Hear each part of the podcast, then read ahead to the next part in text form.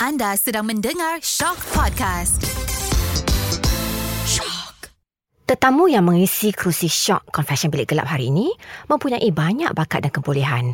Dia handal memasak, boleh menyanyi, mantap berlakon, petah mengemudi rancangan radio dan yang paling tentu, jenakanya menggelitik hati jutaan rakyat Malaysia. Istimewa buat para pendengar, ayuh temani saya. Kita bongkar pengalaman pahit manis, jatuh bangun insan penghibur, pengundang tawa kesayangan tanah air. Beliau yang saya maksudkan adalah Iskandar Shah bin Hashim atau lebih mesra dengan nama Angah Raja Lawak. Selamat datang ke studio Shock Confession Bilik Gelap Angah. Assalamualaikum Kak Razi. Waalaikumsalam. Saya nervous ni sebab sebenarnya bila pagi tadi dalam perjalanan ke Astro, dah tentulah saya mendengar uh, siaran pagi, Pagi Angah, Sinar. pagi di sinar, Ah. menyinari hidupmu. Ah. Saya pula nervous ingat ada cerita hantu tadi.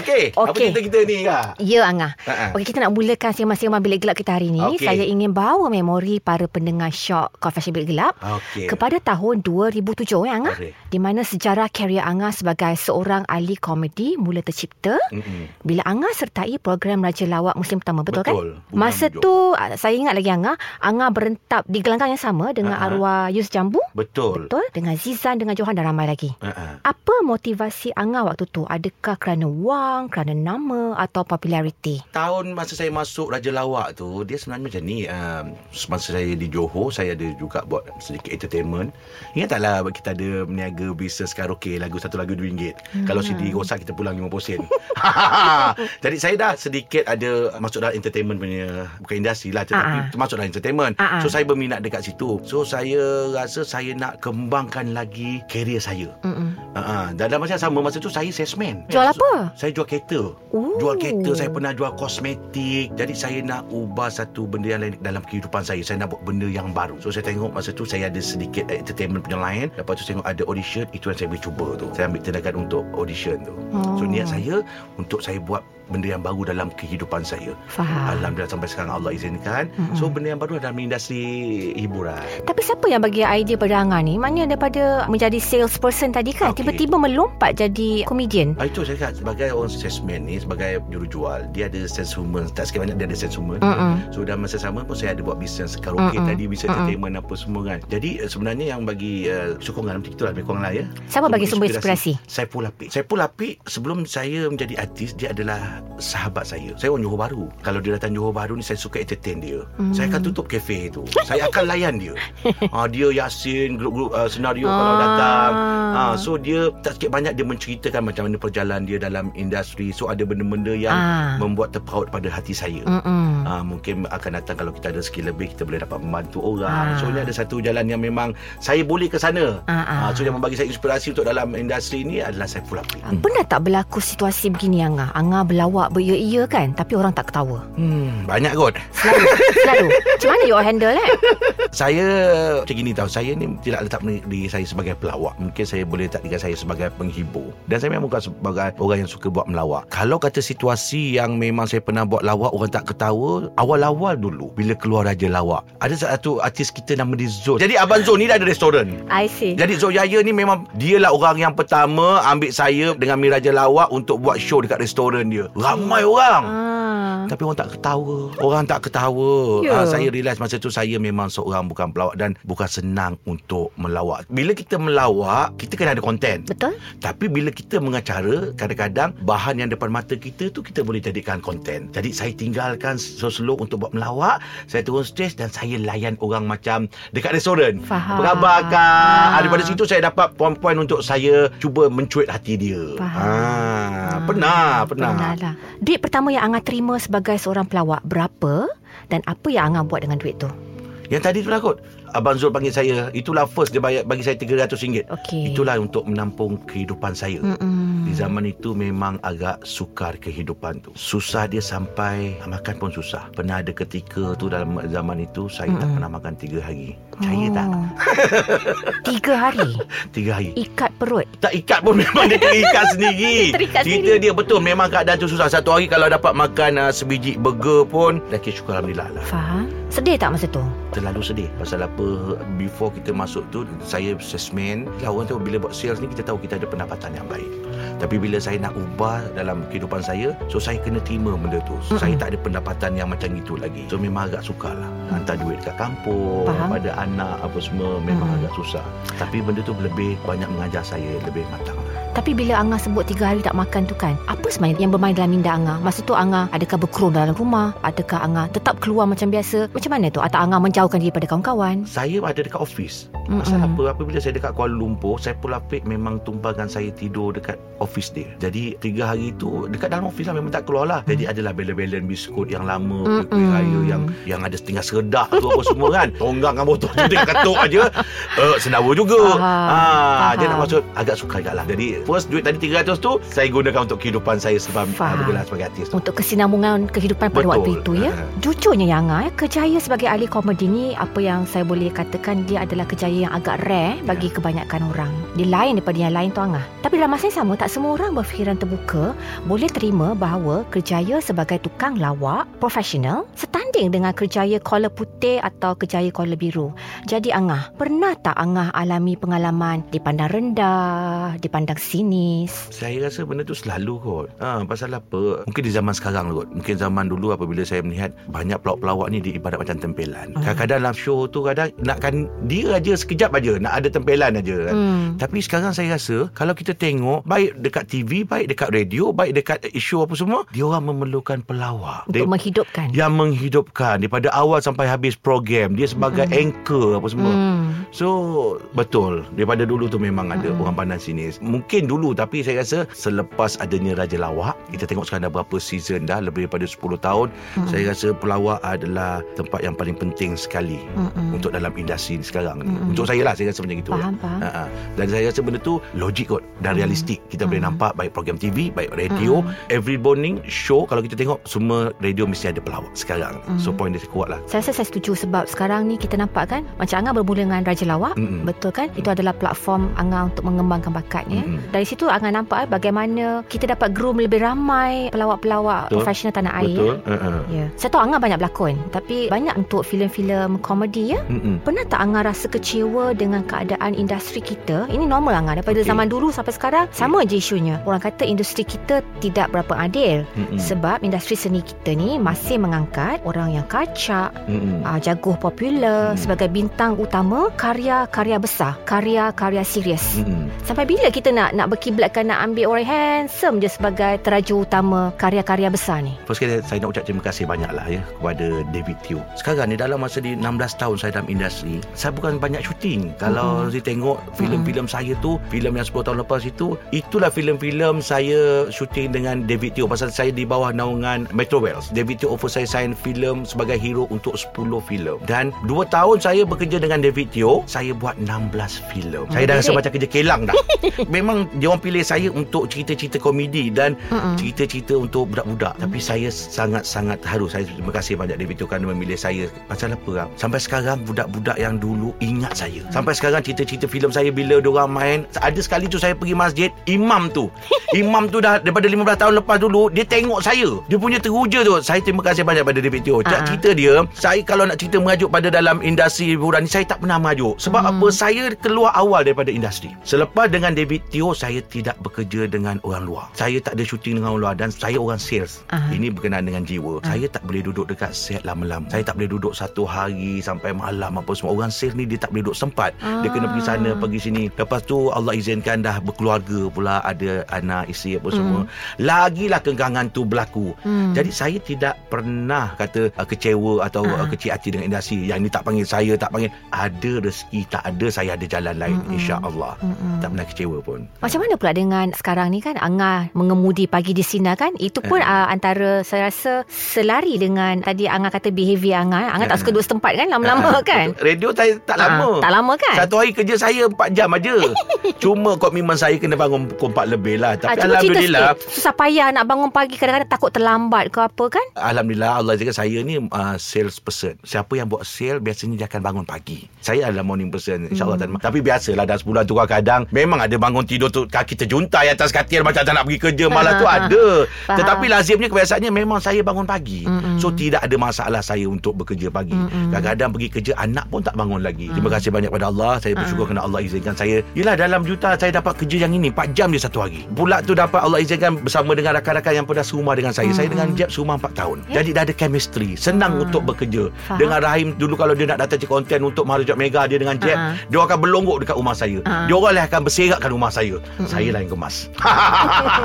Jadi Allah izinkan saya dah ada chemistry senang bekerja dengan dia orang. Saya suka kerja sekarang. Katakanlah tiba-tiba pada satu hari eh Angah bersisih faham dengan partner konti Macam mana tu nak masuk konti pagi-pagi Bukan tu? satu hari dah pernah dah pun. Oh pernah berlaku? Dah pernah dah pun. Cerita sikit Benda ni saya rasa uh, memang tak boleh lagi. Sedangkan lidah lagi tergigit orang Ya, kata, kan? Tapi ada satu konsep yang kita amalkan. Setiap kami balik, kita akan minta maaf. hmm, Dan masing-masing dah matang Bagusnya Masing-masing dah matang uh, Jeb Tadi aku ada tercakap sikit Pasal kau yang ni Aku tak sorry eh. Kena kena pastilah benda tu Mm-mm. Pada kita, kita kita sendiri ada rasa sensitif Pasal apa kita sebagai orang radio Sensitif Kita kena kuat Kena tahu apa yang boleh keluar Apa yang tak boleh keluar Lagi pula dengan kawan-kawan Kadang kita oh, Ini sensitif Kita sentuh dia Mm-mm. Tapi sebelum balik Memang kita amalkan Sorry Jeb eh Jangan Mm. simpan eh Hmm. Ha, jadi bila simpan balik hati pun senang. Besok Hmm. nak kerja pun Jumpa senang lagi hati. kan? Kan? Mm-mm. Pasal kalau kita simpan-simpan, besok nak Ha. mengadap dia lagi. Ha. Sampai satu hari besok tak boleh mengadap, takut kena tumbuk pula nanti. jadi kita amalkan benda tu. Boleh tak ceritakan secara ringkas saja perangai Ha. ha. tiga partner Angah Okey. di pagi di Sinar ni yang pendengar radio semua tak pernah tahu. Hmm. Jeb macam mana, Rahim macam mana, Rasanya dia orang semua Elizad macam tahu mana. ni kan. Ha. Rasanya dia orang semua tahu perangai masing-masing. Ha, ha. Apa yang keluar dekat radio itulah perangai Itulah dia orang dia, tu. kan? Ha. Hmm. Saya rasa tak ada perangai yang lain tak ada. Tak ada, tak ada Ah, rahsia tak ada, lah. Tak ada. Apa Tidak yang keluar rahsia, itulah original dia. Orang kata Angah kalau kita nak menegur, kalau kita nak membetulkan masyarakat, Hmm. kita boleh menyindir melalui komedi. Orang kata sindir dengan madu. Soalan saya untuk Angah. Ha. Angah sendiri kalau boleh berkemampuan untuk membetulkan masyarakat kita ya Angah, apa yang Angah ingin buat? Kalau saya lah ya, apa sekali orang buang sampah kot. Ha ha. Cara orang buang sampah yang tak ada CV. Ah, okey. Pasal apa saya duduk kondo. Jadi kadang-kadang orang dekat atas buang sampah, Ah, ah. Baik dia punya habuk ke apa ke semua plastik masuk dekat rumah saya. Jadi kalau boleh ada peluang saya nak pergi kat rumah dia, saya Ah. nak didik dia. Jadi orang yang ada civic sikit. Dia kena ada kesedaran. Awak ni duduk kondo, bawah Hmm. ada rumah orang. Hmm. Awak isap apa petik-petik abu ukuk masuk rumah. Ni Hmm. realiti. Benda ni saya alami selalu. Ha, kalau boleh saya nak ngajar dia sekejap. ha, belajar jadi pembersih, belajar jadi orang yang ada kesedaran. Itu bagus. Saya rasa tu apa kata bermula dari rumah ya, dari Betul. daripada kawasan keciranan. Betul. Ya. Dunia komedi kita telah melalui banyak transformasi ya. Mm-mm. Hari ini kita masih ketawa Mm-mm. kalau kita menonton filem-filem Tan Sri P. Ramlee, Betul. Ha, ha. filem-filem A.R. Badul ya. Walaupun dah diulang tayang banyak kali. Mm-mm. Tapi kan Angah, banyak juga filem komedi moden mampu buat kita ketawa sekali je. Sekali tengok, sekali ketawa. Tapi Mm-mm. maknanya kalau kita tengok lagi, rasa macam tak kelakar dah. Sebab ini yang dikatakan nilai komedi tu tak bertahan lama. Sifat dia instant. Cepat buat, Mm-mm. cepat siap, Settle. Ha, ha. cepat juga lenyap. Ha, Ah, kenapa agaknya Angah benda ni jadi? Mungkin konten kot atau macam mana eh saya rasa pasal apa filem-filem Allah yang tak P. Ramlee memang benda yang memang benda tu kelakar tapi pasal memang mungkin dia orang yang dah establish dulu pasal tu sampai bila-bila kita akan dengar benda tu memang kelakar aja kan Apa pendapat Angah? Adakah mungkin kerana eh, salah satu faktor dia ada banyak faktor kan dan Ha. tak ada semua betul, tak ada siapa yang Ha. salah, tak ada siapa yang betul ya. Cuma Angah, adakah mungkin kerana pembikin filem terlalu mengikut kehendak masyarakat, terlalu mengikut gelombang masyarakat, gelombang tu sekejap je. Mm-mm. Dia habis-habis dah. betul ha, ha. Ha, maknanya bila uh, the next generation tengok eh apa tak faham dia kata. Ha, Mm-mm. tapi cerita yang tahan lama ni sebab cerita dia boleh diguna pakai dan diterima, Mm-mm. isu dia relevan sepanjang zaman betul gitu ke? ha. Eh. tapi apa yang agak Ustaz kata tadi tu saya ambil yang jawapan tadi tu Ah, Ah, yang okey, last okey. kali tu. Angah ni handal buat orang ketawa eh. Tapi apa satu perkara yang boleh buat Angah menitiskan air mata jantan? Menangis, sedih. Orang tua. Saya tak boleh tengok bila orang tua dipelekeh. Saya tak boleh tengok orang tua dengan budak-budak yang tak makan. Kalau saya tengok dekat yalah kita ada media sosial sekarang ni kalau ada video-video macam tu itu pertama yang boleh merebahkan air mata saya. Dan kalau perasan ada video-video yang orang daripada luar negara yang datang bekerja dekat negara kita, Mm-mm. lepas tu dia simpan duit, lepas tu dia makan nasi putih, Mm-mm. air kosong, bawang dengan lada je. Itu membuatkan saya rasa terlalu bersyukur. Mm-mm. Dan itu benda-benda yang boleh membuatkan saya menitik air mata. Sebab Angah pun pernah melalui lalui Kesusahan. seketika fasa itu eh. Betul. Itu yang buatkan rasa dekat di hati. Betul. Dan Hmm. memang untuk budak-budak punya cerita kalau untuk untuk orang tua ni kalau dikasari atau dia apa saya memang cepat tersentuh. Cakap pasal orang tua ke Angah, macam mana sikap dan didikan uh, orang tua Angah kepada Angah dan adik-beradik? Kalau boleh cerita sekejap. Bapa saya dia bekerja sebagai buruh kel. So didikan kami daripada kecil macam biasa macam orang lain juga semua. Betul. Ha. Mm-mm. Tetapi alhamdulillah kami daripada kecil perjalanan hidup tu tak adalah kata susah sangat sampai kata tak makan tak apa semua. Sebab kerana apa? Mak saya memang saya daripada kecil dia memang jadi bidan. Oh, Dia menarik. mengurut orang apa Hmm. semua dia mencari pendapatan lebih untuk membantu bapa untuk membesarkan anak. Jadi tak sikit banyak kita sebagai anak-anak ni selalulah terikut dia untuk pergi berniaga. Hmm. Lepas dia buat bidan nanti dia buatlah pop lah, dia buat donat lah, dia nak Hmm. berniaga. Kuat Dia- kerja. Ha, jadi pada kecil ni memang anak-anak ni semua terdedah ataupun ada pendekatan untuk berniaga. So saya rasa pendekatan yang lain daripada kecil kehidupan macam budak-budak biasa, macam budak-budak Mm-mm. normal biasa. Ada ke antara ibu atau ayah yang kuat berlawak? Tak ada Tapi uh, saya rasa Bukan melawak lah Tapi mak saya ni Orang yang jenis macam uh, Seloroh Tahu tak orang-orang dulu Ah. dia kan Orang-orang warung Kadang-kadang Ah. kalau dia bercakap Dia seloroh dia tu Ah. kan ha, Tapi saya ambil itulah tadi tu Kalau macam dia, dia seloroh pun Ujung dia Dia misalkan minta maaf Eh minta maaf nak Naya tadi aku bergurau dengan kamu Hmm. tadi tu Minta maaf lah ya Jadi Ah. benda dah terbiasa kita jumpa Jadi apa pun kita buat Faham. Ujung-ujung itulah saya ambil dari mak saya Indah teladannya. Alhamdulillah terima kasih Kita ni Angah hidup untuk duit Mm-mm. atau duit itu yang menghidupkan kita? Memang perlu ada duit lah kot Mm-mm. Pasal kalau tak ada duit macam mana pula kita nak pergi makan mana pula, ni apa, kan? Nak tinggal ni Mm-mm. apa semua kan Itu memang fitrah memang kita kena ada lah tu kan Ah. So saya ambil yang tadi tu kot Duit itu yang menghidupkan kita. Kalau untuk saya kita bukan bekerja untuk hidup duit Tapi duit Ah. tu boleh menghidupkan kita Okey. Ah, Saya tidak hidup semata-mata meletakkan duit Tidak faham. Tapi ya, saya bekerja Saya memerlukan duit untuk hidup menghidupkan kita untuk membuat kita. banyak-banyak lagi perkara dan Betul. kebaikan lain. Betul Ada 8 nama di sini. Saya nak tahu confession Angah tentang mereka eh. Nama pertama, Imuda. Seorang yang berseni Seorang yang kelakar dan berseni lah Hmm. Bila dia pandai melukis kan ha, Bukan semua artis pandai melukis Betul. Dia kalau melukis cantik Seni dia banyak Bukan Hmm. hanya daripada hiburan aja Ada tak confession Angah tentang Allahyarham Pak Yus Jambu? Saya tidak mengenali dia terlalu lama Faham. Tetapi saya dalam zaman dia Yus Jambu merupakan seorang sahabat yang setia kawan dia cukup kuat. Habis Raja Lawak, kami semua dalam keadaan yang tak ada duit. Dia susah. Tetapi dia pun tak ada duit. Cuma dia juara aja. Nak tunggu hadiah ni semua lambat apa semua. Dan ada duit sikit kemenangan daripada dia tu yang berapa ribu tu. Dia ajak kami berlima duduk dengan dia. Duit dia tadi tu buat deposit untuk sewa rumah. Dan bila saya nampak setia kawan dia kuat tu apabila kawan-kawan dia tak ada duit, dia yang keluar duit untuk beli makan kawan-kawan dia. Kita baru kenal. Bukan kawan lama dan dia bukan orang yang senang, dia pun orang yang susah. Dan selepas kita dah duduk bersama, bila dah alhamdulillah masing-masing dah di perjalanan masing-masing, tetapi dia tidak pernah lepas telefon saya untuk tanya khabar tentang kesihatan. Hang okey tak? Hang jaga kesihatan, hang, hang jaga makan hang. Inilah arwah Ya Pak ke? Yus. Dan bukan saya je. Hmm. Semua kawan-kawan dia akan buat Penyayang, kawan dia kuat Dan dia eh? cukup penyayang Dengan kawan-kawan dia Hmm. Arwah Pak Yus ni Dan saya Banyak kata dia orang yang cukup baik hmm. Pasal apa saya Bila habis Raja Lawak Saya ikut dia pergi ke Perlis Untuk meraihkan dia Jadi saya jumpalah saudara mara dia Adik-beradik dia Kawan-kawan dia Tahulah cerita belakang dia macam mana Dan masa dia meninggal pun Saya mengantarkan juga Sampai ke Hmm. liang lahat Hmm. Alhamdulillah So Hmm. jumpa lagi sahabat-sahabat dia Memang dia seorang insan yang cukup baik Saya ingin mengajak para pendengar Confession Bilik Gelap untuk mensedekahkan uh, surah Al-Fatihah kepada Allahyarham Pak Yus Jambu yang kita rindui. Al-Fatihah. Nama ketiga ya, Angah Lan Pet Pet. Ah, unik lah. Unik eh? Unik ah, Lam Pepet ni unik ah. Berapa tahun dah dia dalam industri? Saya rasa siapa yang boleh buat macam dia? Betul tak? Dia satu-satunya. Ah satu-satunya kalau kita Ah. tengok sekarang macam Daniel, dia boleh meniru gaya suara apa semua, tapi belum tentu dia boleh buat bunyi burung. Ah. tapi Lam Pepet ni dia unik, macam-macam dia buat. Saya pernah pun syuting dengan dia Padahal? dalam cerita Zoo. Sebulan Ah. saya dengan dia. Ah, ah. So saya tengok dia walaupun dia Hmm. memang tak kena duduk diam, macam makan terlebih gula. Lam Pepet ni ah, tapi orangnya bagus. Hmm. Ah, Dan saya memang anggap dia seorang yang unik. Okey, nama seterusnya Angah Jalil Hamid. Jalil Ah, Hamid. otai ni. Oh, ini memang dia cukup versatile lah. Pasal apa saya dah belajar lawak, dia merupakan saya punya salah satu mentor. Dan Ah, sebelum masuk belajar lawak pun saya cukup suka dia. Pasal Hmm. apa? Dia yang versatile.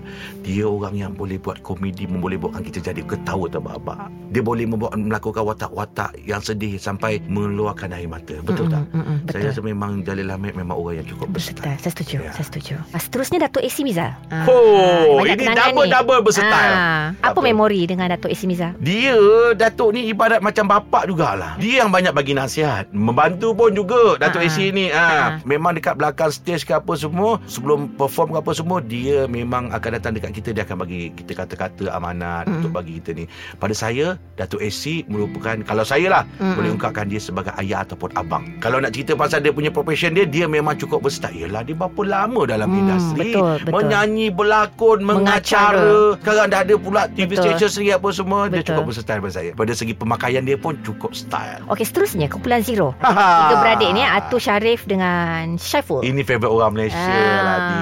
Saya bukan cakap apa. Saya adik-beradik saya kecil-kecil anak saudara. Semua minat dia orang. Pasal dia bawa komedi yang memang boleh kata orang tu touch uh, hati. Ah, Baik orang dewasa. Sampai kanak-kanak suka kan dia. Ada juga memang orang yang buat lawak. Kadang dia susah nak tarik budak kecil. Tapi Zero ni dia orang ni. Hmm. Dah pasal dia chemistry dia kuat. Dia adik-beradik. Adik-beradik. Jadi cerita-cerita dia tu boleh membuatkan kita satu family ni jadi suka. Saya rasa ni baik awak ni. Siapa tu? Ah, Syuib Sepatu. Okey. Ah.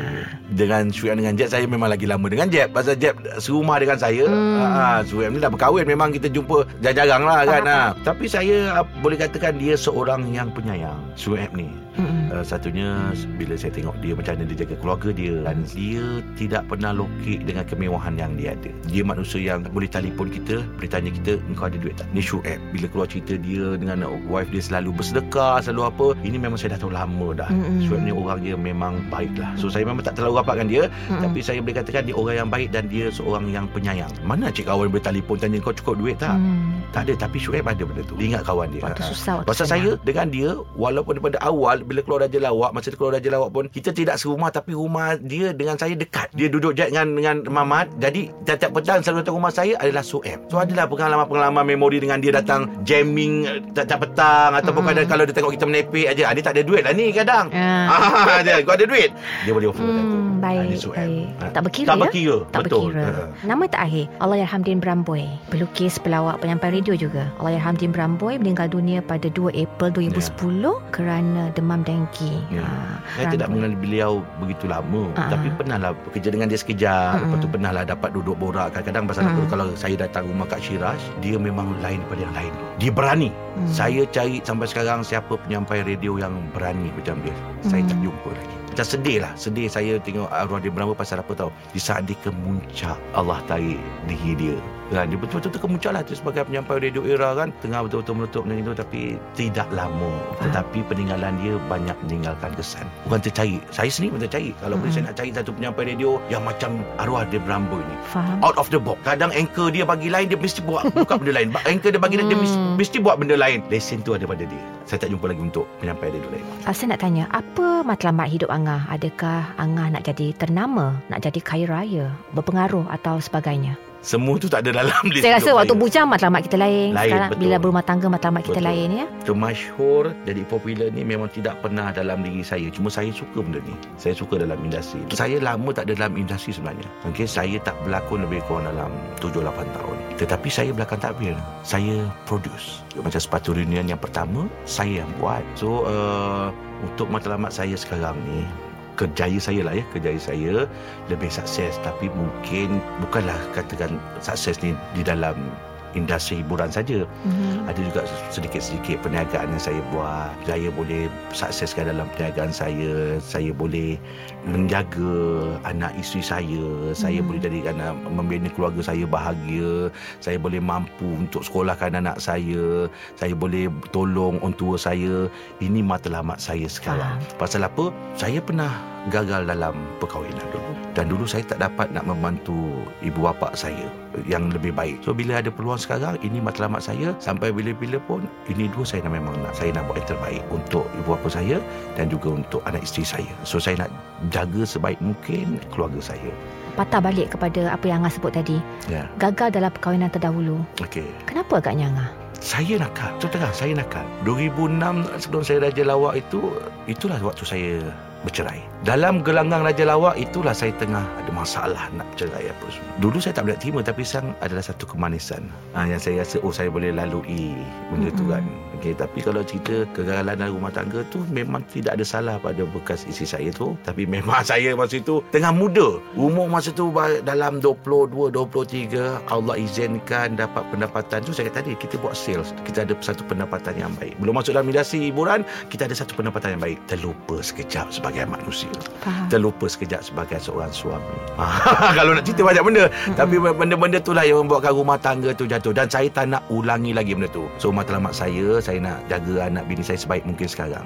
Benda itu yang paling sakit sekali bila kehilangan orang kita sayang. Apa perkara yang selalu buat Angah bersyukur? Apabila saya tengok orang lebih susah daripada saya lah. Okey. Ha, ha. Alright. Especially kalau tentang makan Saya cepat Tadi, tersentuh kan Kadang Betul. bila orang tu makan Rasa macam macam Padahal orang tu makan Tak susah pun Tapi cara dia makan awak tak susah Ah. tu kan Dan macam Sedih ni. Ya Allah sedihnya Kenapa dia makan macam gitu kan Yang kita ni kadang nak ambil ayam Nak ambil itu boleh ambil apa Ya. Kadang-kadang orang berkira-kira kak Nak makan kak Faham, faham. Kan lagi dalam keadaan 2 tahun PKP ni kan Kita kita akan Betul. jumpa benda ni Saya selalu jumpa Biasa kita makan Okay ambil ayam ni Ambil ayam ni Ini ini Nanti hujung Tapi ada orang Nak ambil Yang ni berapa harga Yang ni telur berapa harga Kita dengar kita sedih Pasal saya Bukan kata baik tidak Tapi saya memang terapkan pada Anak isteri saya Mm-mm. kalau pergi makan kat warung ke atau jumpa orang memang nampak orang tak kisah siapa pun kalau boleh mampu kita belanja kita belanjalah dia kadang masa tu time dia dia susah Jadi itu pesanan Angah pada isteri dan anak-anak. Betul ya? Kadang Ah, orang tu bagusnya. Kita bayarkan dia RM2-3 Tapi time dia, dia memerlukan Dia Hmm. susah Hmm. Dia amat bersyukur Itu didikan sikit lah Saya untuk InsyaAllah bila bersedekah Allah akan pulangkan Amin kembali insyaAllah kan, Dengan InsyaAllah. melipat ganda. Boleh saya minta Angah sambung ayat ni eh? Hidup ini hanyalah sebuah sandiwara Dan kita adalah pelakon-pelakonnya Kerana dot dot dot. Kerana kita adalah pendosa. Satu perkara yang masih belum tercapai Yang Angah mahu Dan mesti buat Sebelum Angah menutup mata buat selamanya. Saya nak kukuhkan pendapatan. Mungkin tak kerja Ataupun saya ni orang yang meniaga Daripada kecil. Saya suka meniaga Faham? dan saya ada cita-cita saya saya nak buka restoran. Restoran yang agak orang suka bisnes tu boleh sustain. Faham. saya sebelum saya tutup mata eh kita cerita tadi eh. Betul? saya nak siapkan persiapan untuk anak dan isteri saya. Hmm, saya tak nak besok kalau saya tak ada anak isteri saya jadi peminta sedekah. Faham. tak minta sedekah pun minta-minta dengan orang. Faham. tak ada duit minta orang ni kadang nak minta orang ni. Saya cukup tak suka. Bukan saya rasa dalam Islam pun tak suka kita menjadi peminta-peminta. Itu poin kuat saya. Saya memang selalu untuk mata saya nak buat nak ada satu pendapatan yang baik ataupun ada satu memang niaga yang boleh menjadi menjadi tradisi mewarisi perniagaan tu pada pada anak-anak isteri dan anak, isteri ya? saya Faham. dan poin dia tidak jadikan anak saya atau isteri saya susah Itulah keazaman Azam Angah saya. ya. Kami doakan semoga tercapai. amin terima InsyaAllah, kasih banyak. Okey, terima kasih banyak Angah. Dari pagi di Sina, Angah sudi bertandang ke studio Shop of Fashion banyak. Belik Gelap. Terima kasih, terima kasih. Kami mendoakan semoga Angah terus tidak tandus dengan ilham. amin Terus menghibur sambil berpesan-pesan. Semoga juga Angah terus menyebarluaskan kebaikan amin sambil membangkitkan semangat jutaan rakyat Malaysia yang mendengar Sina pada setiap pagi. terima kasih banyak Sekian saja pertemuan kita pada kali ini. Kita jumpa lagi dalam episod seterusnya. Teruskan berinspirasi bersama Shock Confession Bilik Gelap. assalamualaikum